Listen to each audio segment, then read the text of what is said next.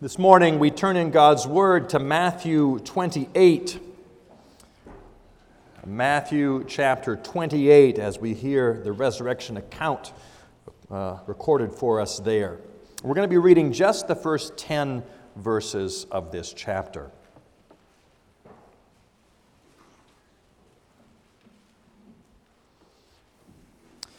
Matthew 28, beginning at verse 1. What we hear now is God's word. Now, after the Sabbath, toward the dawn of the first day of the week, Mary Magdalene and the other Mary went to see the tomb. And behold, there was a great earthquake, for an angel of the Lord descended from heaven and came and rolled back the stone and sat on it. His appearance was like lightning, and his clothing white as snow. And for fear of him, the guards trembled and became like dead men. But the angel said to the women, Do not be afraid, for I know that you seek Jesus who was crucified. He is not here, for he has risen, as he said. Come, see the place where he lay. Then go quickly and tell his disciples that he has risen from the dead. And behold, he is going before you to Galilee. There you will see him. See, I have told you. So they departed quickly from the tomb with fear and great joy and ran to tell his disciples. And behold, Jesus met them and said, Greetings. And they came up and took hold of his feet and worshiped him. Then Jesus said to them, Do not be afraid. Go and tell my brothers to go to Galilee, and there they will see me. Here we end the reading of God's holy word. Well, this morning, in a special way, we commemorate and we celebrate Jesus' resurrection from the dead. Of course, we do that every Lord's Day morning. We gather together on the first day to worship because that was the day that Jesus rose from the tomb. But today, in a, in a particular way, we focus our thoughts on, on the glories of the resurrection. I love uh, Good Friday and Easter time of year. I think, I think I like this time of year even more uh, than I like Christmas. And this is why. In Christmas, we see some of the initial steps of God working out the plan of redemption.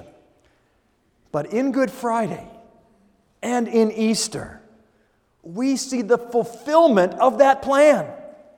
We see Jesus going to his death and rising again, a picture of our own new life in him. It's a glorious time to celebrate what Christ has done for us.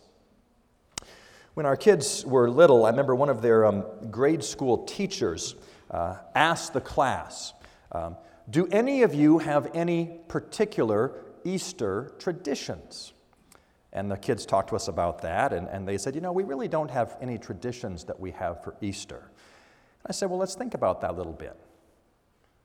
What is it we do every Easter morning. What's the first thing on our mind on Easter morning? It's not, first of all, Easter eggs. It's not, first of all, Easter bunnies.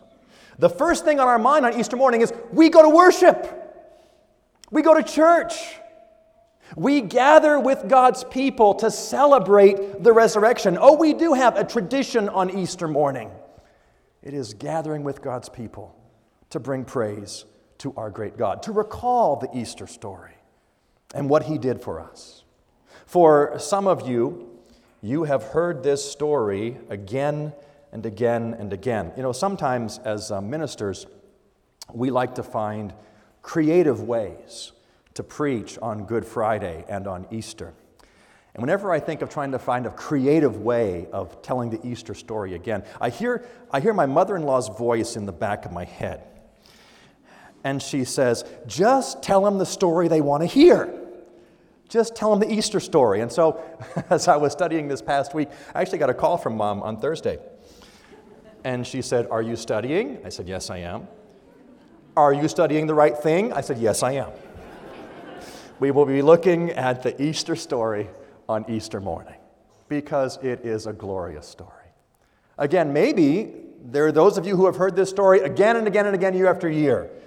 But perhaps there are some here today, and this is the first time you are hearing of the glories of the resurrection. Whether this is your first time or whether this is your hundredth time, we are all called to recognize what Jesus Christ has done for us and the glories of his resurrection. As we look at Matthew 28 this morning, there are, there are, there's a phrase that's repeated both by Jesus and by the angel before him. That phrase in verse 5 the angel said to the women, Do not be afraid, for I know you seek Jesus who was crucified. And then Jesus' own words in verse 10 Jesus said to them, Do not be afraid. And that's what we're going to talk about this morning. Do not be afraid, because it's Easter. We see on that first Easter morning, the women are going to the tomb. Verse 1 Now, after the Sabbath day, toward the dawn of the first day of the week, Mary Magdalene and the other Mary went to see the tomb. They were devoted followers of Jesus. They had been with him at the cross. If you look back up in chapter 27, uh, verse 55, there were also many women there looking on from a distance who had followed Jesus from Galilee, ministering to him.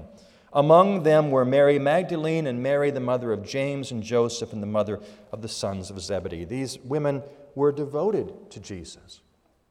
They had been with him at the cross.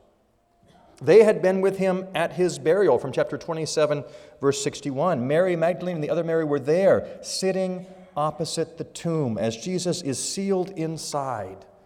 They are there at his burial. They were devoted to him in his life. They are devoted to him even in his death as they come to anoint his body, another act of their devotion for him.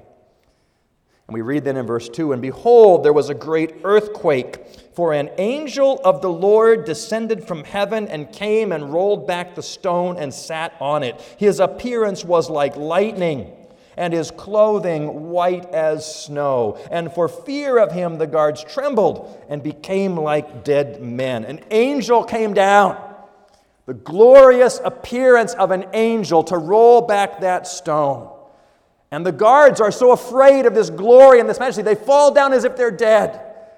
A glorious angel comes, and no wonder he has to speak these words to the women. Verse 5 The angel said to them, Do not be afraid. The glory, the majesty of angels.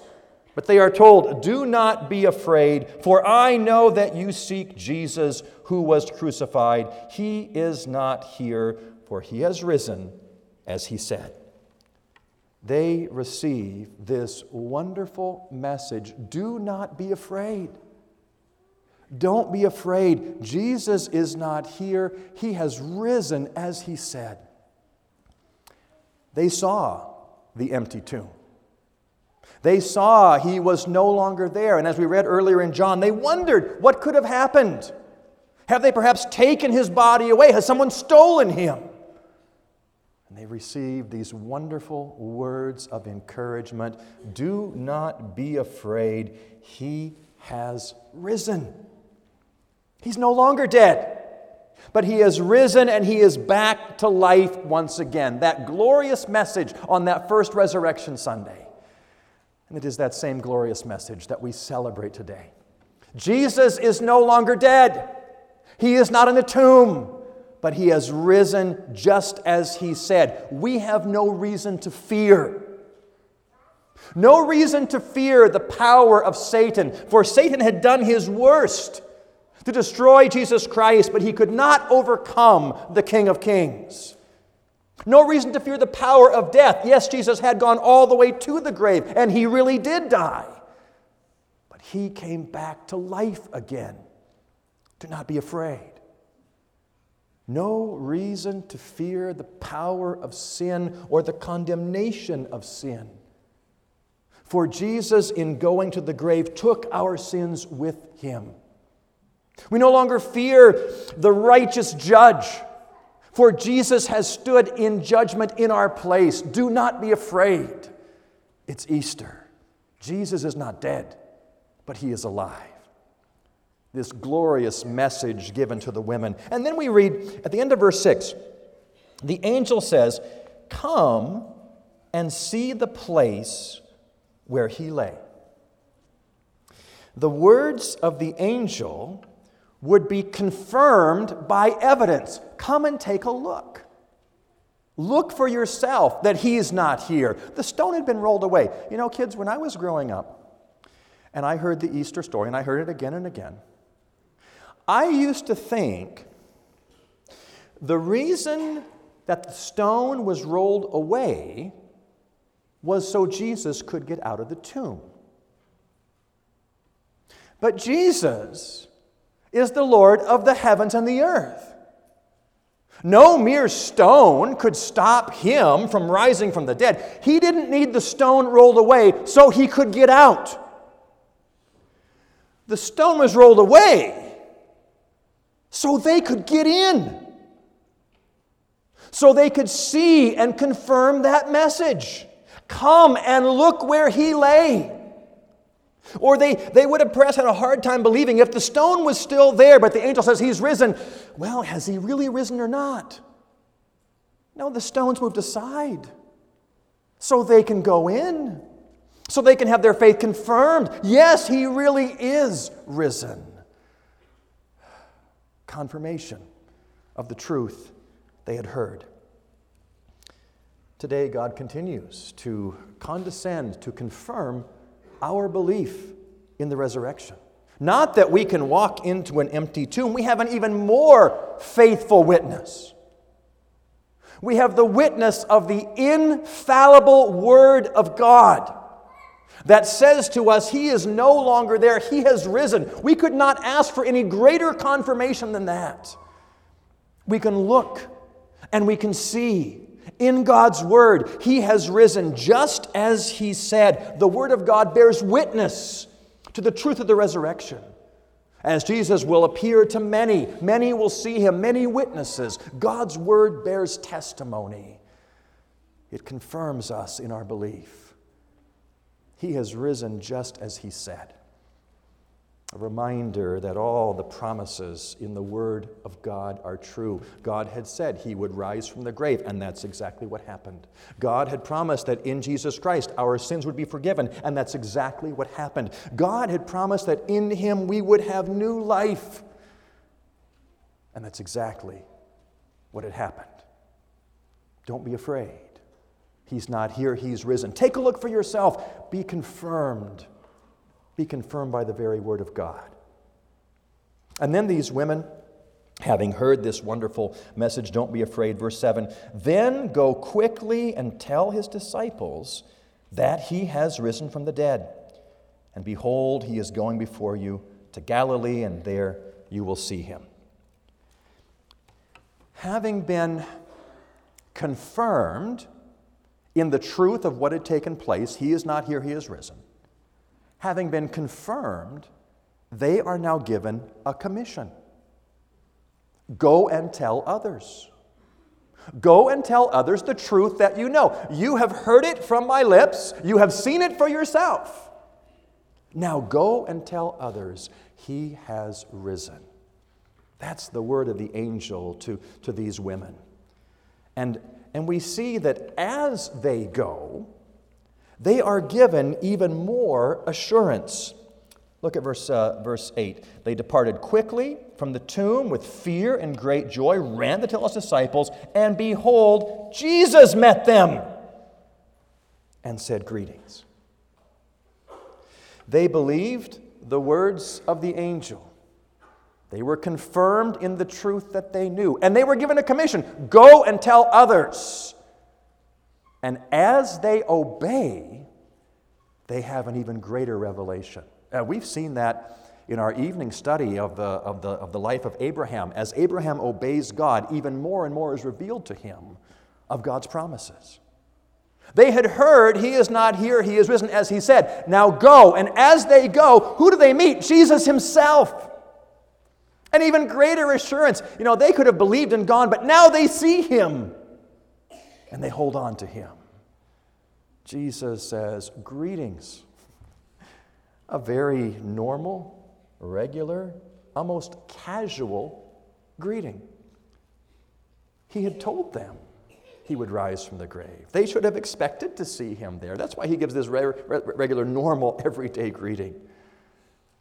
As they followed in obedience, they received more assurance. Now they see him and they touch him. I suppose they could have believed it was just a, an image of Jesus, a vision of Jesus, but they're able to lay hold on him. Their faith even more confirmed. He has risen from the dead. And what happens as they see him? They came up, took hold of his feet, and they worshiped him.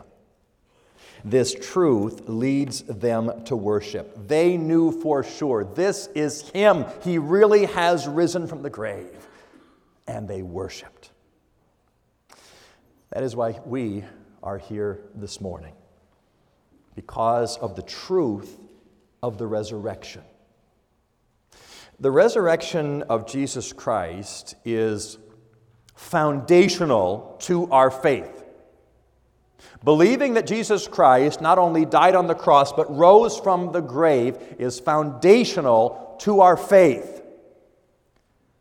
But we must not, not forget the resurrection is not simply a matter of faith, it is a matter of fact.